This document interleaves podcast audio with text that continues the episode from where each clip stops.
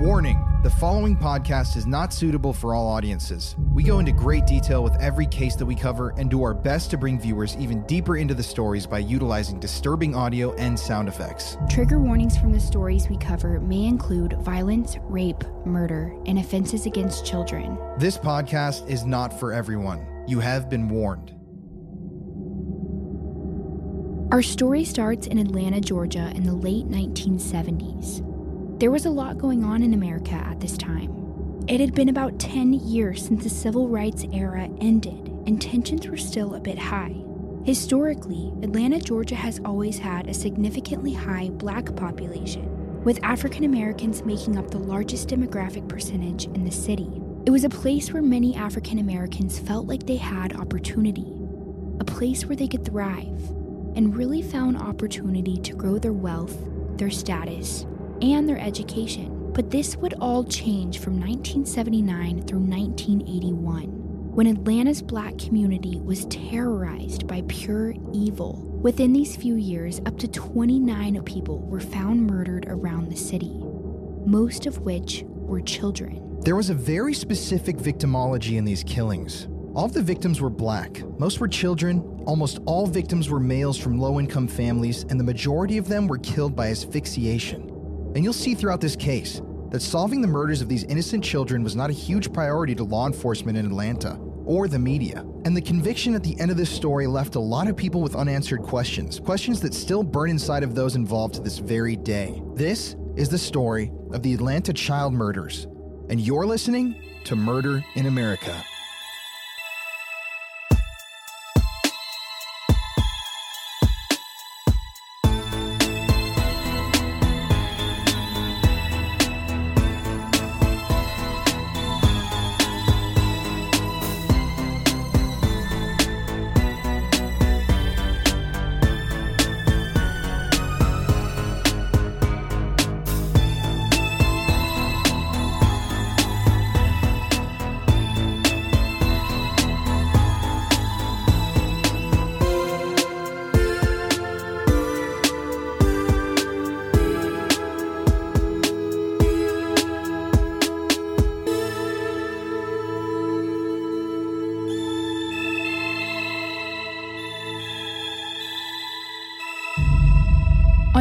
28, 1979, a local man was picking up bottles and cans along Niskey Lake Road in southwestern Atlanta.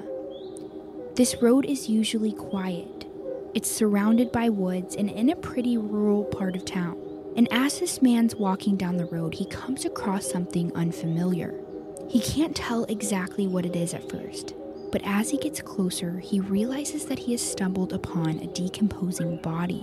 The man immediately calls police, and when they arrive, they are faced with a gruesome sight. It had been a hot summer in Atlanta, so the body was extremely decomposed. But they were able to tell that the body belonged to an African American male who was around 15 years old. As the police are walking through the woods processing the crime scene, they see something else in the distance. As they inch closer and closer, investigators soon realized that they had just found another corpse. This body, however, wasn't nearly as decomposed as the first. Two dead bodies found in close proximity with different rates of decomposition. This immediately led police to believe that there was a person or persons of interest in Atlanta that had been using this small wooded area as a body dumping ground. Their first task in the investigation was to identify the two bodies. At this point in the story, all they know is that both victims were African American males, both around 15 years old. They were quickly able to identify the second body found in the woods as 14 year old Edward Hope Smith, and they determined that his cause of death was a gunshot wound to the chest. The first victim that they had come across, however, had died from asphyxiation, and he was so badly decomposed that he was a lot harder to identify. Law enforcement start looking through missing persons reports to see if they can find a description of someone that matched their victim. And they come across the report of 15 year old Alfred Evans. He had gone missing shortly before the first body was discovered, and he seemed to match the description of their John Doe.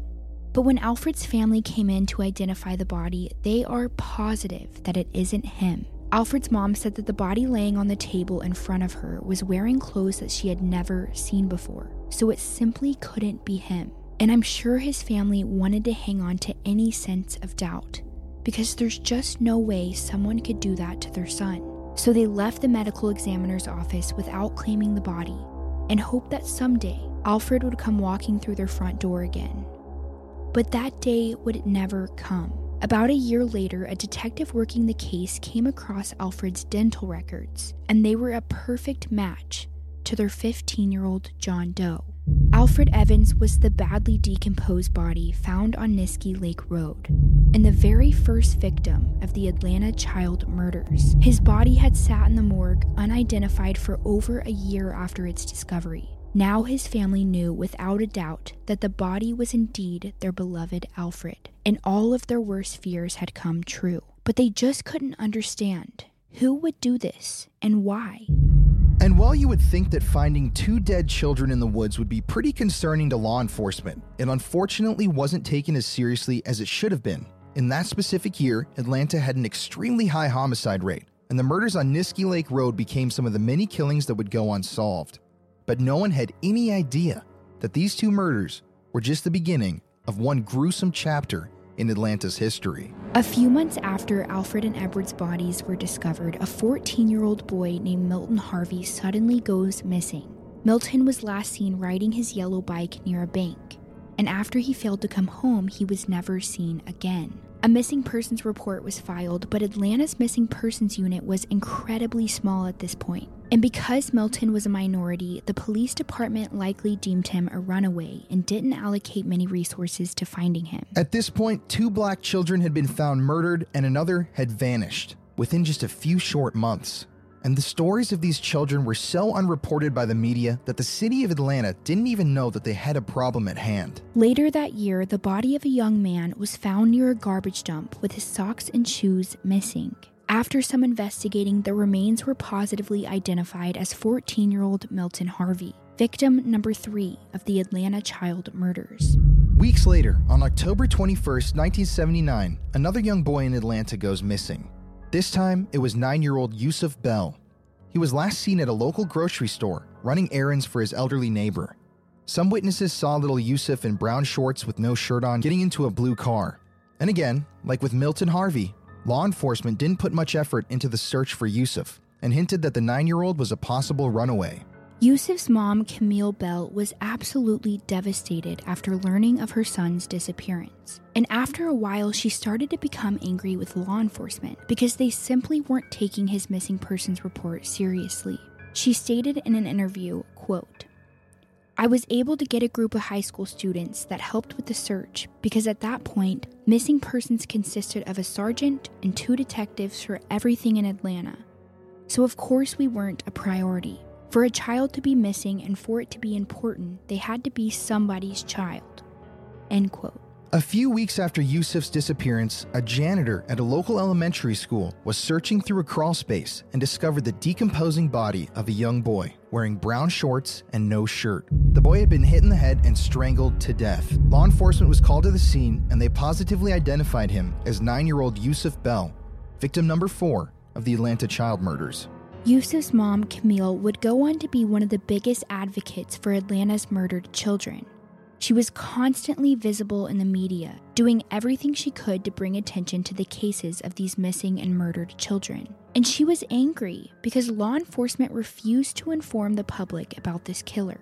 Atlanta PD kept trying to convince everyone that the cases were unrelated, not wanting to scare people into believing a serial killer was on the loose. And it seemed like they were more protective over Atlanta's reputation than they were over the city's children. So Camille made it her life's mission to be the voice of these missing children, and she set into action demanding change. In one interview, she said, How many children do we have to lose in our neighborhood before the police departments say, Hey, we've got a problem? And with this, she and the other victims' families created the Committee to Stop Children's Murders. And from that moment on, anytime another child was found missing, she would be right there at the courthouse, ready to fight and ready to be their voice. On March 4th, 1980, months after Yusuf's disappearance and eventual discovery, a 12 year old girl named Angel Lanier vanished into thin air. She was last seen by witnesses heading home from school, but she never made it to her house. Her decomposing body was later discovered in a wooded area about three blocks from her apartment. When Angel's body was discovered, she was found tied to a tree with bruises and ligature burns covering her body. She too, like many others, had died from strangulation. Angel was victim number five of the Atlanta child murders. On March 11, 1980, less than two weeks after Angel went missing, an 11 year old boy named Jeffrey Mathis disappeared after leaving a Star service station. A witness later came forward saying that she saw Jeffrey get into a blue car, remember, just like Yusuf Bell. Tragically, Jeffrey's body was later discovered in a wooded area, and he too had been murdered. Jeffrey was victim number six of the Atlanta child murders. Fast forward about two months. Another young boy in Atlanta named Eric Middlebrook is out riding his bike enjoying an early summer day. But no one had any idea that this would be his very last bike ride. Eric was last seen riding his bike by a witness on May 18, 1980. The very next morning at around 6 a.m., his lifeless body was found by the dumpsters outside of a local bar.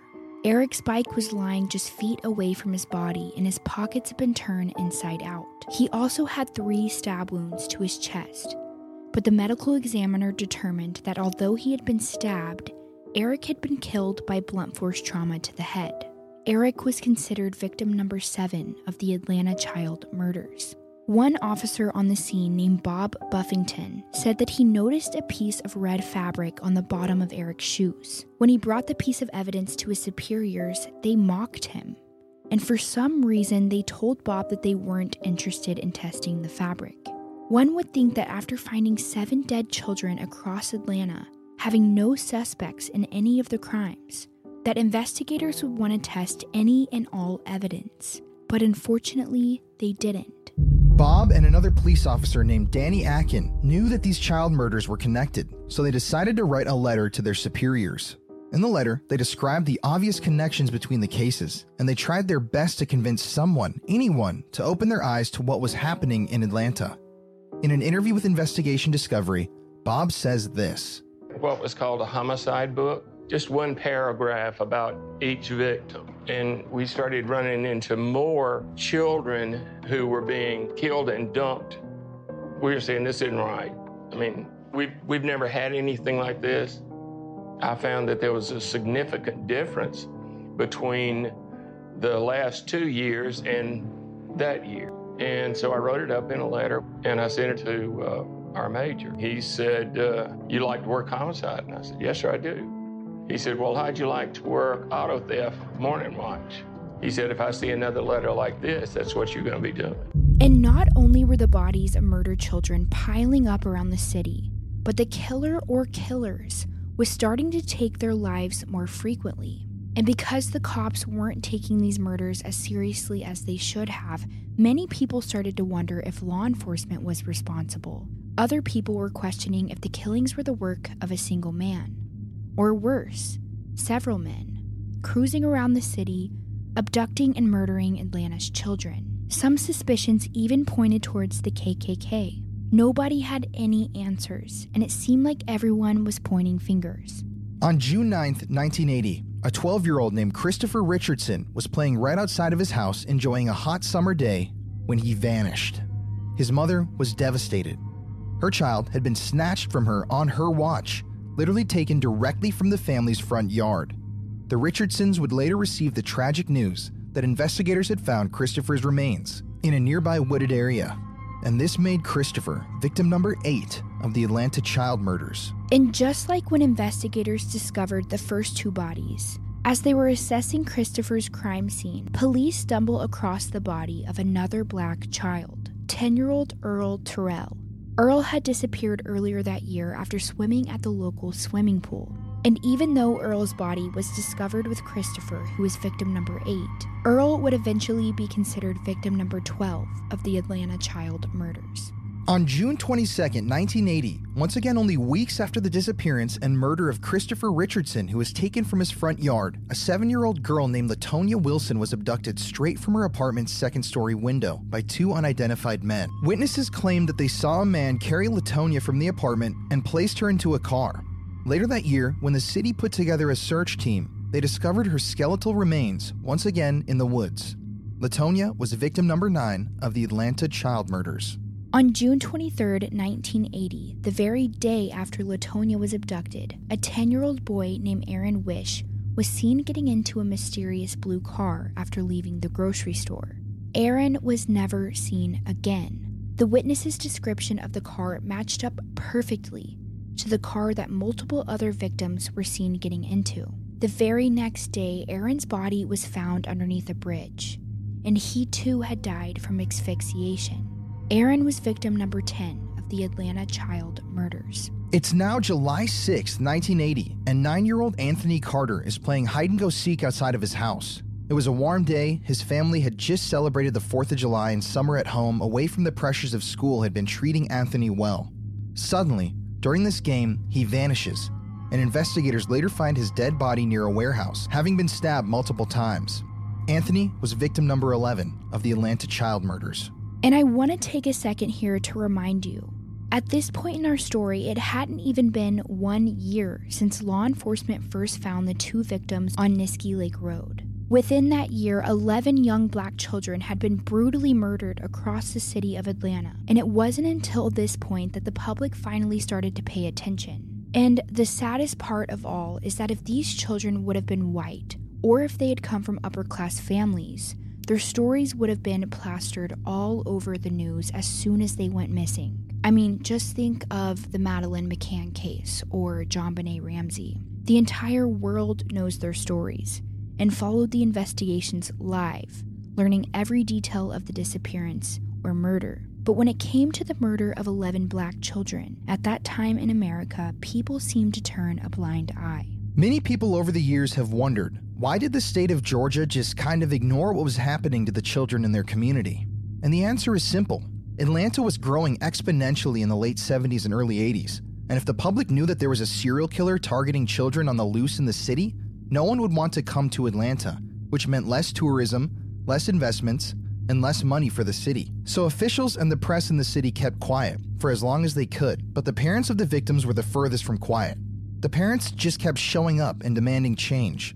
And eventually, their voices were heard. Finally, after one year of pure terror, of kids going missing and being slaughtered around the city, the police department decided to create a task force. And although the affected families, action groups, and the people of Atlanta were happy that they were finally being taken seriously, the task force wasn't a huge help because children continued to go missing. On August 20th, 1980, a 13 year old boy named Clifford Jones went with his aunt to the grocery store to pick up a few items to make a birthday cake. Clifford didn't feel like going inside the store with his aunt, so he decided to wait outside. 15 minutes later, his aunt came out with the groceries, but Clifford was nowhere to be seen. His body was found later that night, strangled to death, near a dumpster at the large Hollywood Plaza shopping center. Clifford was victim number 13 of the Atlanta child murders. On September 14, 1980, less than a month after Clifford went missing, an 11 year old boy named Darron Glass is last seen getting off the bus. He was wearing a yellow shirt and khaki shorts. Darren's body has never been recovered, but he is still considered to be victim number 14 of the Atlanta child murders. October 10th, 1980. 10 year old Charles Stephens was last seen sitting at home relaxing, watching TV. Some witnesses say that they saw Charles that day riding his skateboard in front of his house. His lifeless body was later found discarded in some tall brush. And like many of the other children, he had died from asphyxiation. Charles was victim number 15 in the Atlanta child murders. On November 1st, 1980, a nine year old named Aaron Jackson disappeared while walking outside of the Moreland Avenue shopping center. His body was found the very next day alongside a riverbank. And you guessed it, he had been strangled to death. Aaron was victim number 16 of the Atlanta child murders. Mass hysteria started spreading like wildfire in Atlanta, especially within the black community. Parents were afraid to let their children leave the house. They wanted to keep an eye on their kids at all times, and they were constantly anxious about whether or not their own child would be next. Kids were getting abducted walking home from school, at the grocery store, and even out of their own front yards. It seemed like absolutely nowhere was safe. It was also terrifying for the children of Atlanta. Their friends and family members were being murdered week by week. They had to hear lectures from their parents and teachers about how they could find safety in numbers and to never talk to strangers. At this point, the black community in Atlanta was fed up with law enforcement's inaction. Even with the task force, children were still being abducted, murdered, and discarded like trash at a very alarming rate, so they decided to take action into their own hands. Black men and women began to walk the streets with guns and bats, questioning every stranger that walked into their neighborhood, any and everybody that they didn't recognize. Many people disagreed with these actions, calling them vigilantes, but members of the community were tired of letting their children get killed, so they took on roles as citizen police officers and patrolled the streets. It was around this time that the FBI finally took action and got involved in the Atlanta child murder investigation. But at this time, it was November 6, 1980 a year after the first two bodies had been discovered, after 14 kids had already been killed. On November 10, 1980, just four days after the FBI got involved, a 16 year old named Patrick Rogers disappears. Patrick was known by his friends and family for his love of music, singing, and songwriting. He wanted to be a star. Patrick would perform in any talent show that he could across Atlanta, and people noticed him.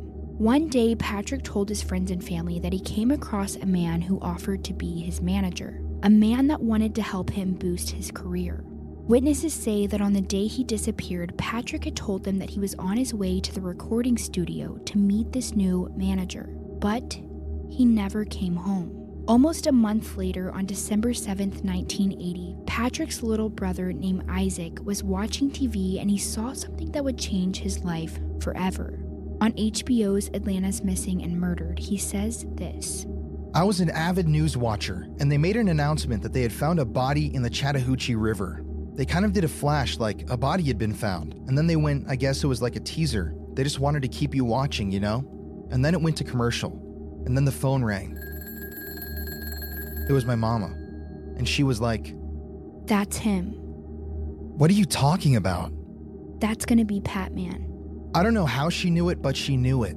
And I remember watching it. I remember seeing them pulling him out of the river, and I think one of his feet kind of became exposed from under the cover. And I was watching it like, wow. And I still thought, that can't be him. Because he was a martial arts expert. They can't take him. Nobody can hurt this guy. And later that night, that's when they came and knocked on the door. And it was that knock that you dreaded, you know? And so that's when we had become a part of a club that no one wants to be a part of. It was the club that families dreaded to become a part of. But unfortunately, that club's numbers would continue to expand. The murders were far from over. Patrick Rogers was found in the Chattahoochee River dead from blunt force trauma. Police thought he may have been dumped into the river from a nearby bridge. Patrick was victim number 17 of the Atlanta child murders. One day after Patrick's death, his little brother Isaac said that he and his friends decided to go to Miss Willie Mae's house for some candy. Willie Mae was an elderly woman in the neighborhood that all the kids loved. That day, after getting their candy from her apartment complex, Isaac started walking down the stairs to go back home when he noticed a man at the bottom of the staircase. The stranger stared at Isaac for a second and then slowly started making his way up towards him. Isaac said that the man's ascent up the stairs was slow and deliberate, and he knew that if he didn't get help, he was going to be murdered, just like his older brother, Patrick. So Isaac decides to run back to Miss Willie Mae's for protection as he's banging on the door, he sees that the man is still coming for him. Luckily, at just the perfect time, Miss Willie Mae opens up the door and Isaac rushes towards her. At this point, the man is standing at her door and he stares at the two of them for a few seconds before turning around and leaving. Isaac was positive that he had just escaped the man that took his older brother's life. It had now entered the year of 1981, and the Atlanta child murderer had been terrorizing Atlanta's black neighborhoods for a year and a half now. A year and a half, 17 dead children, and no suspects. And we understand that a lot of these abduction stories start to sound repetitive after a while, but it's important that we tell them to you anyways. These are children who never got to experience life because somebody brutally took it away from them. So instead of glossing over their stories like the media did back when this was all happening, we feel like it's important to tell you every one of their stories. On January 3, 1981, 14 year old Lubie Geter goes missing from the Stewart Lakewood Mall. He went there to make a few extra dollars selling air fresheners for cars. About a month later, on February 5, 1981, his remains are found in another wooded area. Most of his clothes are missing, and his body had been tampered with by animals. Lubie had died from asphyxiation, victim number 18 of the Atlanta child murders. During that same month in 1981, on January 22nd, 15 year old Terry Pugh disappeared, and he was actually connected to a few of our other victims. He was friends with our previous victim, Lubie Geter, who had disappeared only a few weeks earlier, and he lived in the same apartment complex as the second victim, Edward Hope Smith.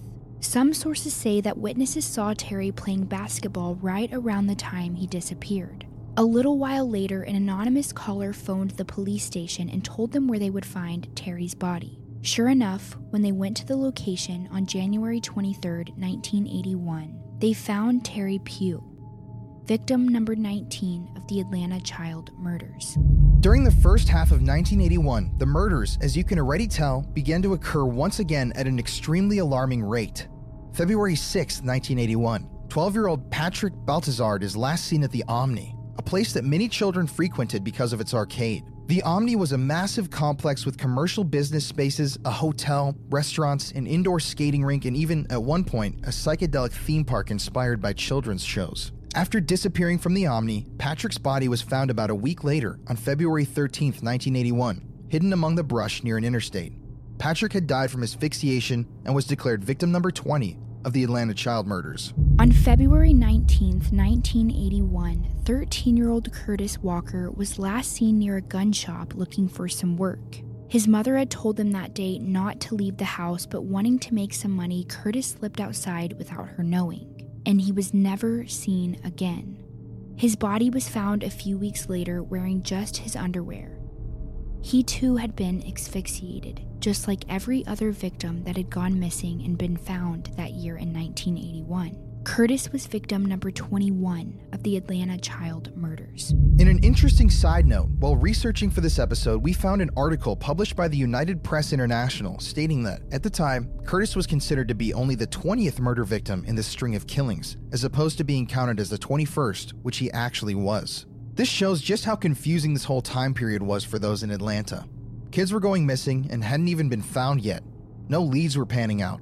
No suspects were being looked at. In the same article, the author talks about the 400 citizens that were currently being recruited by officials to volunteer to patrol black neighborhoods in the city. At this point, 200 volunteers had already been approved, but they were in dire need of 200 more. The heat was being turned up significantly against the killer or killers operating in Atlanta. But this media attention and the search efforts seemed to not stop the killings. On March 2, 1981, only weeks after the last victim was found dead, 15 year old Joseph Bell went missing after playing basketball with a friend. His decomposing body was later found in the Chattahoochee River, where two of the previous victims had been found. His cause of death was, again, asphyxiation. Joseph was victim number 22 of the Atlanta child murders. On March 13, 1981, 13 year old Timothy Hill is playing in his backyard when he goes missing. A few weeks later, he too is found in the Chattahoochee River, dead from asphyxiation. Timothy was victim number 23 in the Atlanta child murders. And although it seems like the investigation was going nowhere, at this point, law enforcement does come across a promising lead. Remember earlier in our story when Officer Bob Buffington noticed that piece of red fabric on the bottom of Eric Middlebrook's shoes? The fabric that, at the time, no one wanted to test? Well, as it turns out, several more victims started showing up with similar fibers. The most common materials that were found on the victims were violet fibers, green fibers, and dog hair. And after further inspection, investigators were able to determine that the dog hairs were either from an Alaskan Husky or a German Shepherd. Word soon got out about the new lead in the investigation, and a local newspaper decided to publish an article on the discovery. Soon after this, it became clear that whoever was carrying out these killings had been keeping a close eye on the media because after the article was published, more bodies were being dumped in the Chattahoochee River.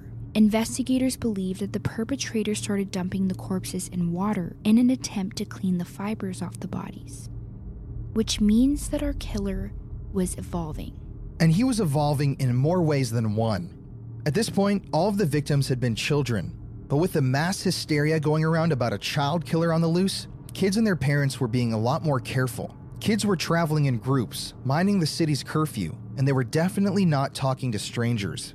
And because Atlanta's youth was taking these precautions, it made it a lot more difficult for the perpetrator to lure in children. So instead, they changed their victim profile and began preying on young adults.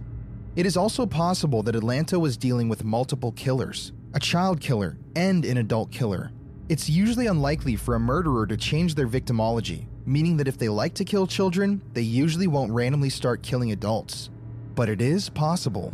In just one day after our latest victim, Timothy Hill was found in the Chattahoochee River, another body washes up in the exact same place.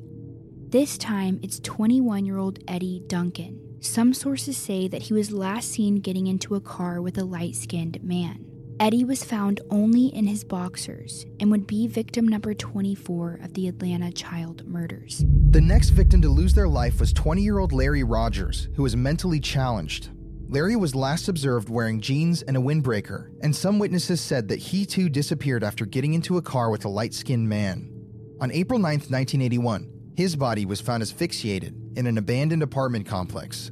Larry was victim number 25 of the Atlanta child murders.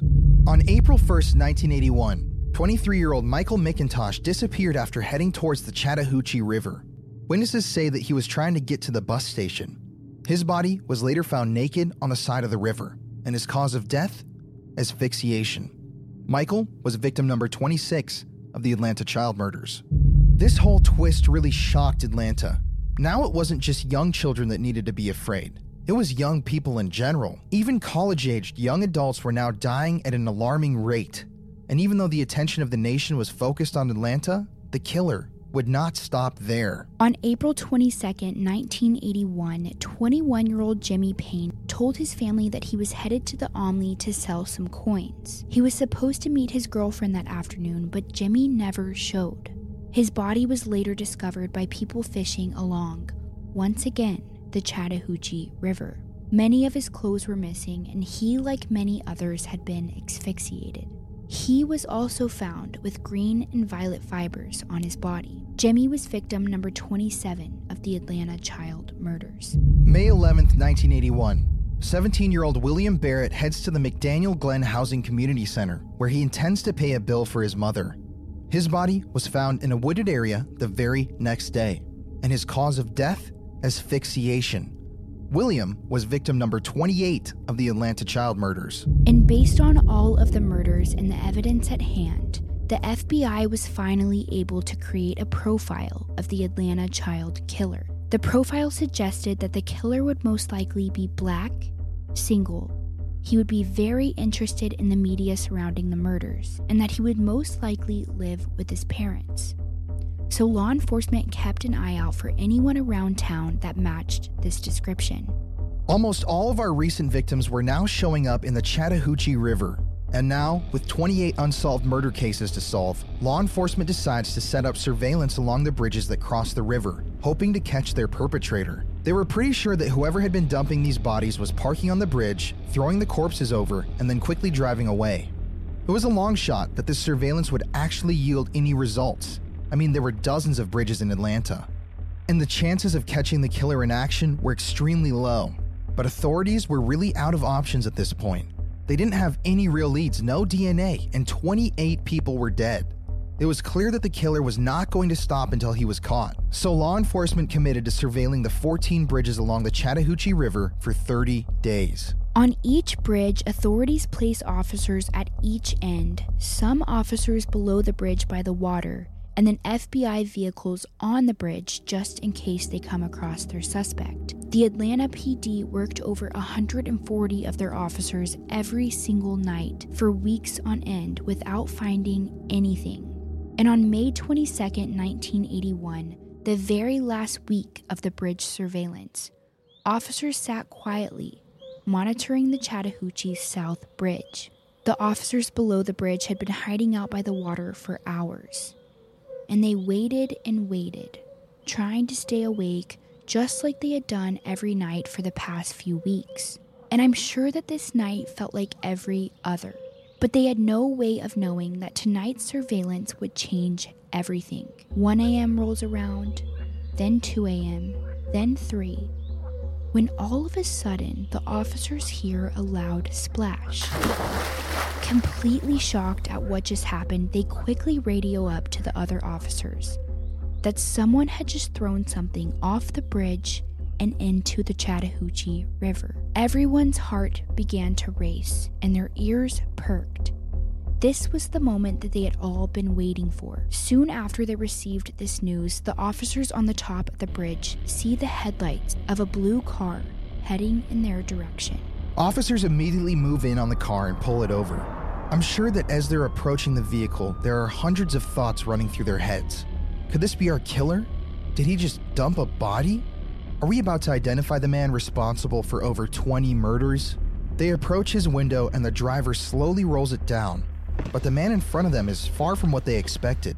He has a bushy afro, glasses, and he looked a little nerdy. Nothing like a murderer. After looking at his ID, they discover that he's 23 year old Wayne Williams. And the officer asks Wayne, Do you know why we pulled you over? And to their surprise, he replies, Yeah, it has something to do with those missing kids. At this point, there are several patrol cars surrounding Wayne's vehicle, and the officers ask him why he's driving around at 3 in the morning. Wayne responds that he's a talent scout and that he has a meeting with a woman named Cheryl Johnson at 7 a.m. He goes on to say that the meeting was to take place at Spanish Trace Apartments, and he wasn't quite sure where they were located, so he was driving around trying to find it before the meeting started. Officers are immediately suspicious at this response. Why would anyone be driving around at 3 in the morning when your meeting is supposed to start in a few hours? It just didn't seem believable. And more importantly, no one, to this day, has ever been able to find Cheryl Johnson. To add to their suspicions, officers claim to have found a 24 inch nylon rope lying in the back of his car. Rope that could have been used on a number of the asphyxiated victims. But Wayne claims that officers found the rope on the embankment of the bridge and planted it in his car as evidence. Officers also claim that Wayne had a pair of suede gloves lying in the passenger seat when they pulled him over. But Wayne has gone on to claim that he always kept those gloves in the glove box, and when the officers searched his vehicle, they placed them on his seat to make him appear more suspicious. But even with the ropes, the gloves, and the splash they heard in the water, it wasn't enough to arrest Wayne Williams. You see, Wayne had waited on that bridge for over an hour as law enforcement desperately searched the river for a body. They were positive that Wayne had just dumped someone, but after searching and searching on boats and land, they came up with nothing, and with no body, they couldn't arrest him. They also knew that as soon as they arrested someone, the media would go crazy, and so they needed to make sure that all of their ducks were in order before making an arrest. And with that, Wayne Williams drove away from the scene, a free man. Over the next few days, investigators continued to search the river for any trace of evidence. And lo and behold, just two days later, on May 24, 1981, a body was found floating in the Chattahoochee River, about two miles downstream from the bridge where they heard the splash. They also determined that the body had been deceased for several days, right around when Wayne Williams was questioned on the bridge. In Wayne's defense, some experts believed it was in the water for longer than just a few days. Is it possible that investigators missed the body that night when they were searching the river? Did it slip past them and go downstream? The one thing that anybody at that point could say was certain was that the discovery of this body was not good for Wayne Williams. Investigators were quickly able to identify the body as 27 year old Nathaniel Cater. He was found naked, and his cause of death like almost all of the other victims, was asphyxiation. He was also found with green and violet fibers on his body. Nathaniel was the 29th and final victim of the Atlanta child murders. Remember the FBI profile that we discussed earlier in the episode? Well, after digging into Wayne Williams' information, law enforcement was even more sure that he was their perpetrator because he matched their profile to a T. He was black, single, extremely involved in the media surrounding the case, and he lived with his parents.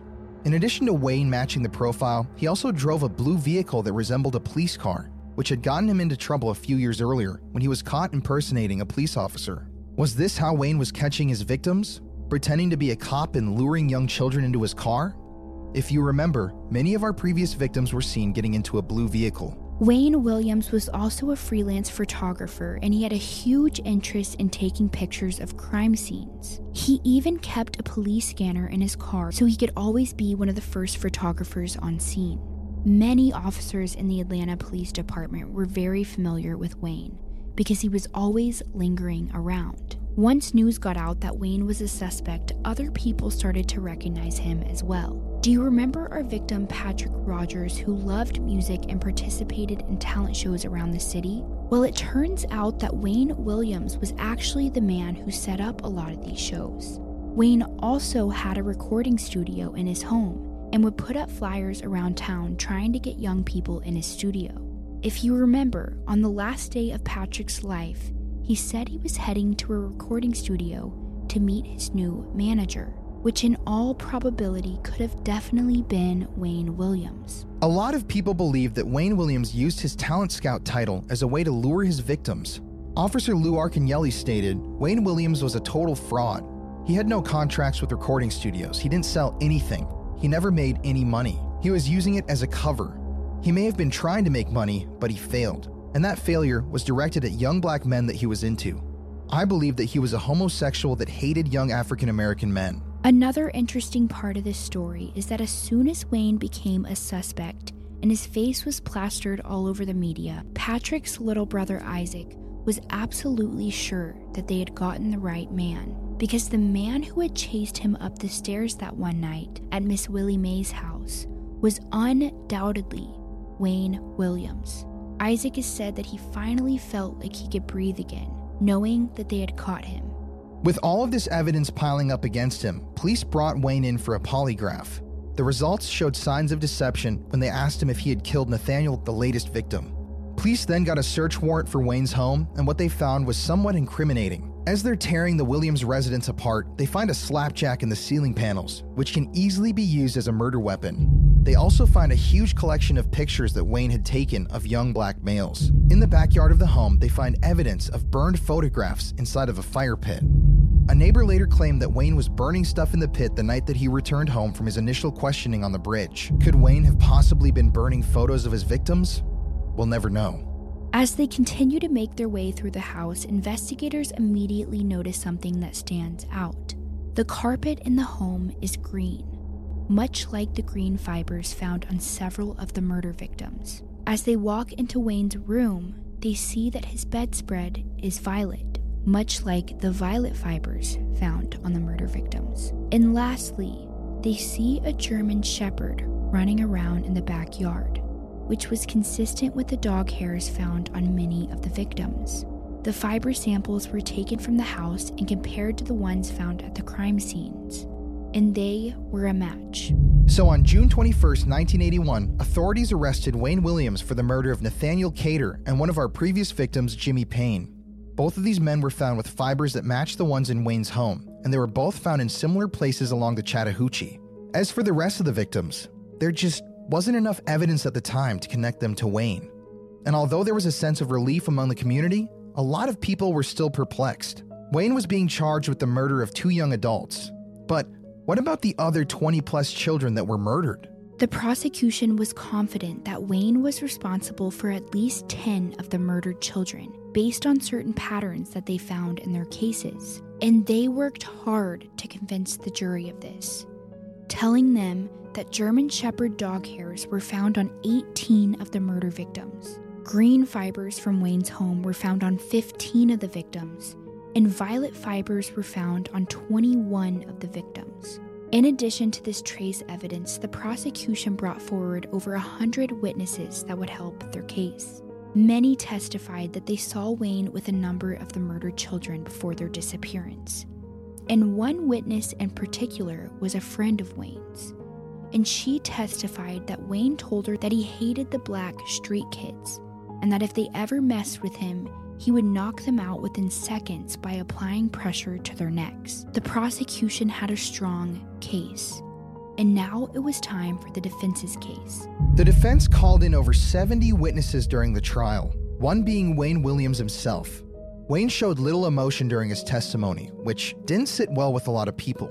But Wayne wouldn't stay calm for long. When the prosecution asked him, Didn't you start dumping your victims in rivers because of the publicity about fiber evidence?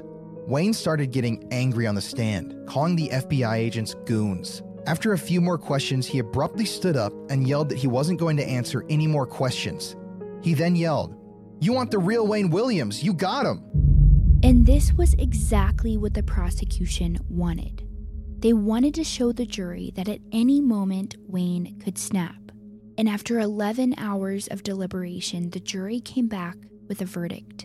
Wayne Williams was guilty for the murders of Nathaniel Cater and Jimmy Payne. And even though he wasn't charged with the other murders, the city had claimed to have caught the Atlanta child killer, and they sentenced him to two life terms, a sentence which he is still serving to this day. Days after his sentencing, law enforcement was quick to go ahead and blame Wayne Williams for 23 of the other child murders. And even though most people believe that Wayne wasn't the only killer responsible, the police department wanted to put the situation behind them. Instead of looking any further, they took Wayne's conviction as a way out, trying to finally put an end to the public scrutiny that they had faced for years.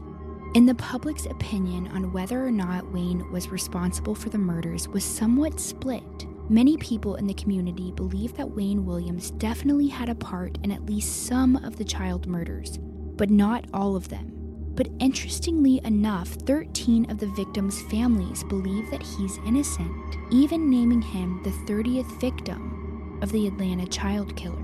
There was even information that surfaced after Wayne's conviction that proved that the police were withholding facts that a KKK member was a possible suspect in the murders and it soon became clear that law enforcement had corrupted this case in more ways than one. A confidential informant named Billy Whitaker came forward and stated that a Klan member named Charles Sanders had admitted to him that he had killed a number of black people in Atlanta around the time that the murders were taking place, and that he had even specifically admitted to killing one of the Atlanta child murder victims, 14 year old Lubie Geter. Whitaker testified that Sanders got angry with Lubie because he ran into his van with a go kart when Whitaker asked him if he killed Lubie, Sanders replied, Yeah, I damn sure did. I killed the little black bastard. This was a confession to a murder, the murder of Lubie Geter, a child that Wayne Williams was accused of killing. That in itself casts some reasonable doubt. The Sanders brothers were also known within the circles that they ran in for keeping explosives, police uniforms, postman uniforms, and various other types of official clothing. Why would a KKK member need all of these disguises? A lot of people think that they used them to abduct Atlanta's black children. And another interesting side note was that KKK member Charles Sanders had green carpet in his home and a dog, a German Shepherd to be specific. Law enforcement questioned Sanders, but nothing ever came out of it, and the tapes from those investigations were destroyed by Atlanta detectives after Sanders was cleared. People in law enforcement to this day are confident that Wayne Williams is their killer. But many other people believe that it was the KKK with the help of Atlanta PD. Some believe that law enforcement zeroed in on Wayne to avoid a race war between black and white people. By locking away a black man for killing black people, they were able to avoid that war entirely. And from our understanding, there are a ton of people in Atlanta that believe Wayne Williams is innocent and that the real killer or killers got away with these horrific crimes. It is interesting to note that the Atlanta child murders did stop after Wayne Williams was arrested. Did the real perpetrator stop killing after his arrest, letting Wayne take the blame for his actions? Or is Wayne Williams the real Atlanta child killer? Those are questions that we simply don't have the answers to. But in the eyes of the law, their cases are closed, and the Atlanta child murderer is behind bars. And now to wrap this all up with another mystery. For years now, authorities in Atlanta have claimed to be testing new DNA on some of the original materials recovered from crime scenes. But the thing is, they still haven't undergone this testing yet. The DNA testing effort was announced in 2019, then it was somewhat forgotten. Then in early 2021, just this year, authorities claimed that the testing would be carried out with complete certainty within the next 60 days. Now, it's June 2021, almost four months past the 60 day deadline, and the testing has stalled due to a quote unquote unexplained funding issue. Wayne Williams still proclaims his innocence to this day, and his multiple appeals have been denied. I guess the public will find out soon if this DNA will keep him in jail or exonerate him. But as of now, at this very moment when we are releasing this episode, we just don't know. Maybe the real killer is still out there living in the city, keeping his secrets to himself. He would be in his elderly years by now, probably above 60 years old. Maybe he died years ago and is already buried somewhere in Atlanta. Or maybe it's a group of men that got away with a string of these horrific crimes. That's what really burns you at the end of this story, what really sticks with you. The uncertainty of it all. At the end of the day, the child murders will continue to haunt Atlanta until the day that all 29 of those cases are definitively and undoubtedly solved. Hopefully, we will have those answers soon with new DNA testing. So, all of the victims and their families can finally have some peace. What's up, everybody? Sorry about the delay on getting this episode out. We actually just got signed to Audioboom as an official partner, so we've been working with our team there on getting a consistent release date and everything. We hope you guys enjoyed this episode. Courtney, it took you forever to write this. What were your thoughts? It did. It, there was a ton of information, a lot of victims, but I think we did a good job at getting everything in. If you guys want to help support the show, please consider becoming a patron. You can look up Murder in America on Patreon and Follow us on Instagram at Murder in America. We're also on Twitter as Murder in America. You can follow me at Colin Brown on Instagram. And Court Shan. Yeah, well, at the end of the day, guys, we always just want to leave you with a question. How much could it help if we could hear the voices of those who whose murders were never solved? It always makes Courtney and I ask the same old question in our heads. The dead don't talk. Or do they? See you on the next one, everybody, and thanks for listening.